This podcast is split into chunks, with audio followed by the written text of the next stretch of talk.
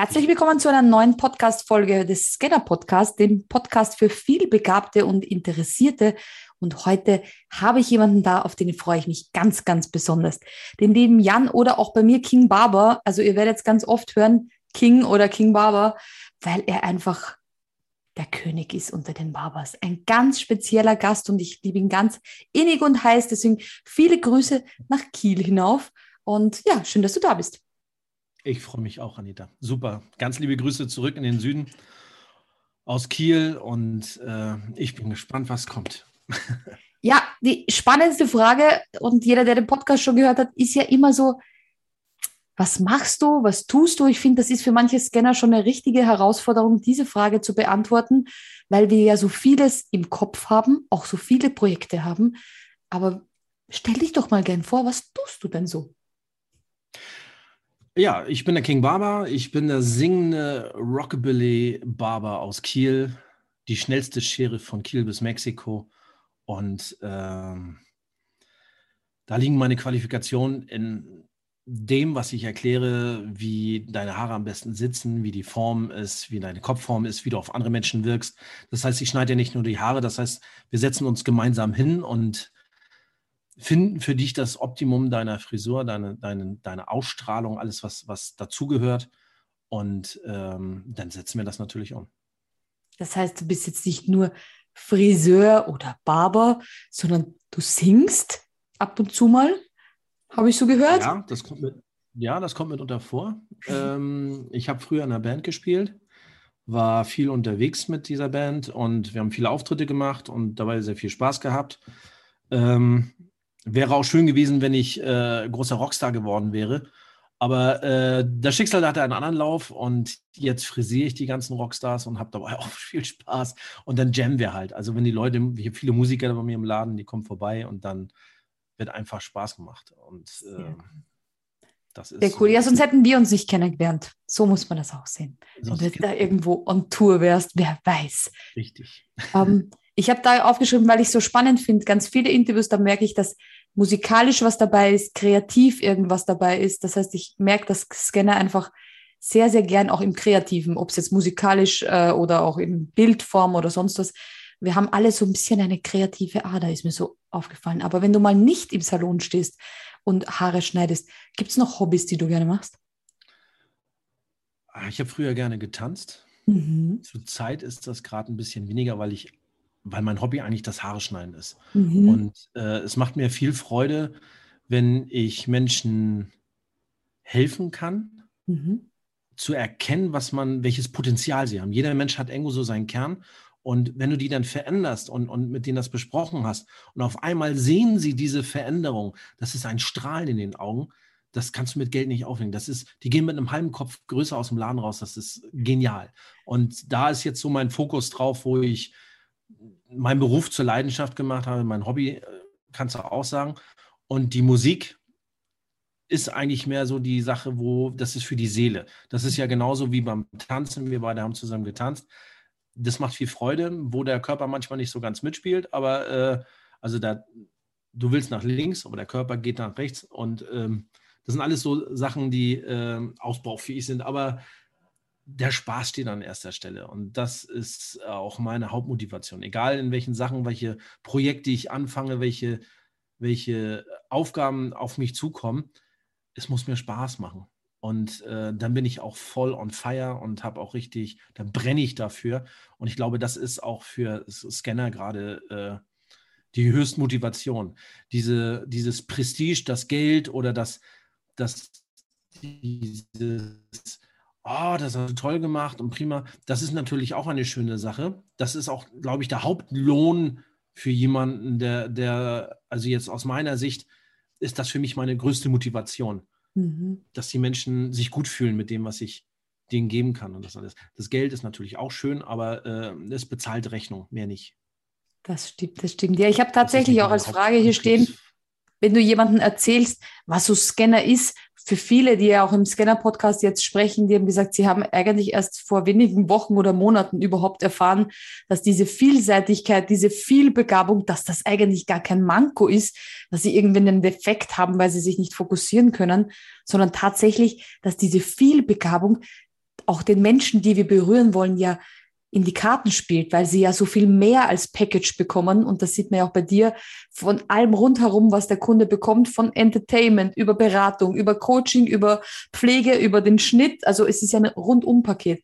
Wenn du jetzt jemanden dich erklärst als Scanner oder Scanner allgemein, was du jetzt schon erfahren hast, wie würdest du das jemandem erklären? Weil Scanner ist so ein doofer Begriff, deswegen muss man das manchmal ein bisschen erklären. Ich liebe deinen Begriff vielbegabt das ist für mich, also als ich das gehört habe, als du das erste Mal darüber gesprochen hast und das bei mir ankam, ich habe mich sofort da drin wiedergefunden und, und habe nur gedacht, wow, das ist so viel positiver mhm. als das, was ich, womit ich groß geworden bin.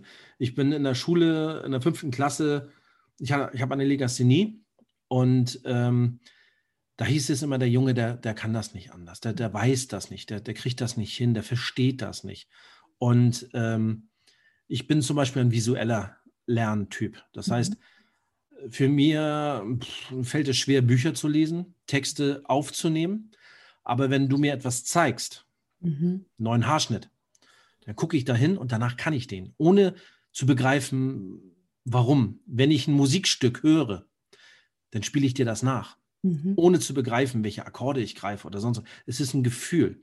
Und ähm, so setze ich mein Lernen um. Da gibt es hunderte von Variationen, andere Möglichkeiten. Es gibt auch äh, Legastheniker, die lesen sehr gerne und lesen sehr viel. Und das kommt bei denen an, die, die driften dann in eine andere Welt, wo sie ähm, sich das so aufbauen. Das liegt mir nicht. Also ich, hab, mhm. ich muss mich zwingen zu lesen und ich muss eine Seite fünfmal lesen, bis sie bei mir im Kopf ankommt.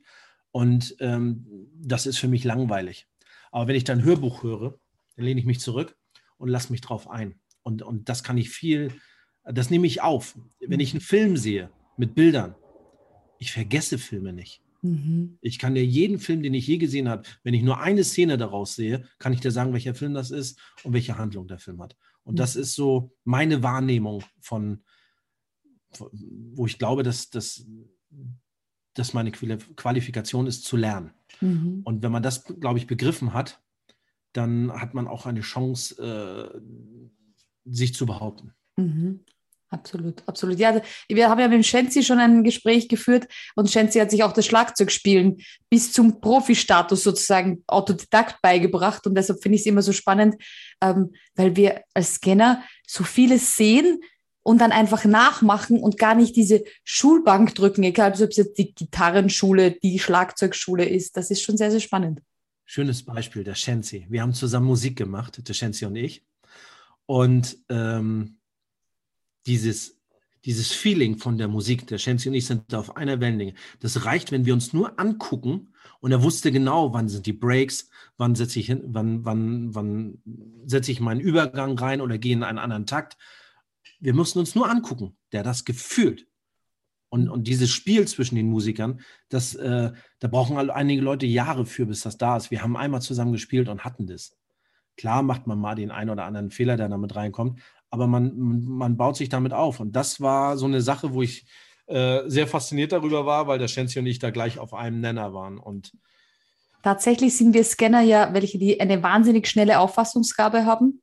Und das spielt natürlich in die Karten, wenn man so eine Jam-Session hat, dass man relativ schnell auch versteht, wie tickt der andere, um schnell darauf reagieren zu können.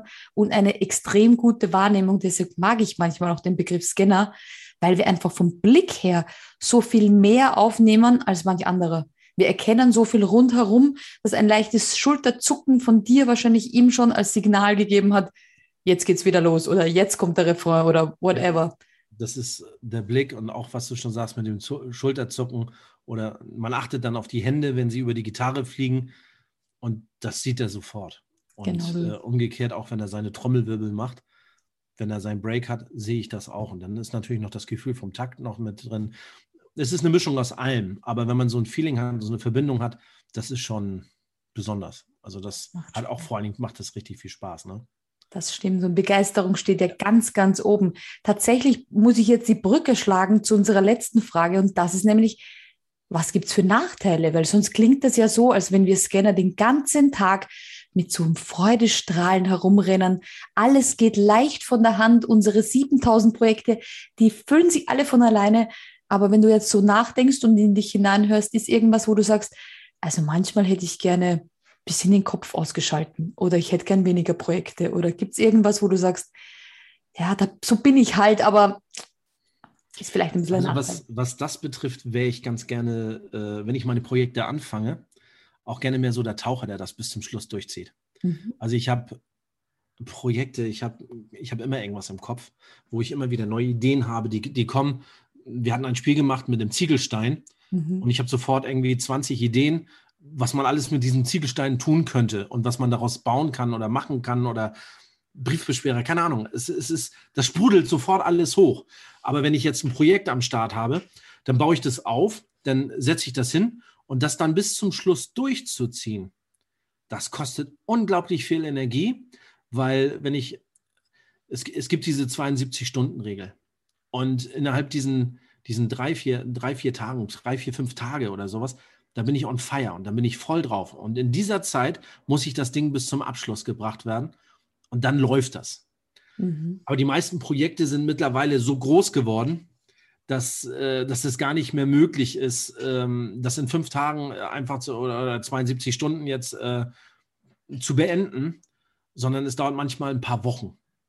Und dann äh, muss man sich halt Alternativen suchen, und da bin ich ja gerade dabei, ähm, Menschen zu finden, die das durchziehen und am Ball bleiben und sagen, das finde ich eine super Sache und da gehe ich dann richtig rein und das setze ich mir. Dann kann ich immer wieder dazukommen oder wieder rausgehen oder wieder dazukommen. Das ist dann, dann brenne ich dafür. Ich, ich, ich glaube, es ist leichter zu, zu motivieren oder dafür diese Euphorie zu haben, wenn man das hat, als wenn man dann einfach sagt, okay, jetzt mache ich erstmal das eine Projekt zu Ende und die anderen zehn Ideen, die ich habe, die lege ich dann erstmal in die Schublade und hole sie mir dann raus.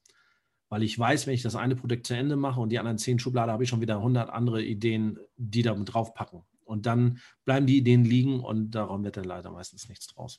Das ist so ein bisschen der Nachteil, der da in meinen Augen für mich jetzt eine Rolle spielt. So geht es ganz, ganz vielen. Wir Scanner sind äh, Ideengeber, Impulsgeber, Creator, also alles, was so den Anfangshype, wo viele sagen, boah, auf diese Idee wäre ich nie gekommen. Also da sind wir genau prädestiniert dafür zu sagen, mit unseren Kreuzverbindungen im Kopf, wir haben da riesen ein Pool an Ideen und wissen gar nicht, wie wir das in einem Leben umsetzen. Aber eben dann die Dinge in die Ausführung zu bringen, die länger dauern, ähm, da sind andere gut, die das übernehmen. Und die brauchen wir einfach an unserer Seite, die schnell sind, die mit unserem Temperament und unserer Begeisterungsfähigkeit umgehen können. Und aus dem Grund haben wir den VIP Club gegründet, weil da rollt niemand mit den Augen, wenn wir wieder mit der nächsten Idee um die Ecke kommen. Und sei es ein Podcast oder sei es was auch immer. Also auf jeden Fall freue ich mich schon auf angehende weitere Projekte. Der liebe Shenzi hat mir ins Ohr gesetzt, so ein geiles Offline-Event wäre auch mal was für uns Scanner. Also diesen Flow setze ich jetzt dir ins Ohr, damit du weiter darüber nachdenkst, was wir nächstes Jahr für ein geiles Event rocken können. Ist das nicht nett zum Abschluss? Das klingt total super. Ich habe auch schon eine Idee, aber das siehst du. Äh, sage ich dir dann, wenn es soweit ist. Ja, das machen wir. Vielen Dank für das Interview. Es hat mir wie immer riesen Spaß gemacht und ich freue mich aufs nächste Mal. Vielen Dank.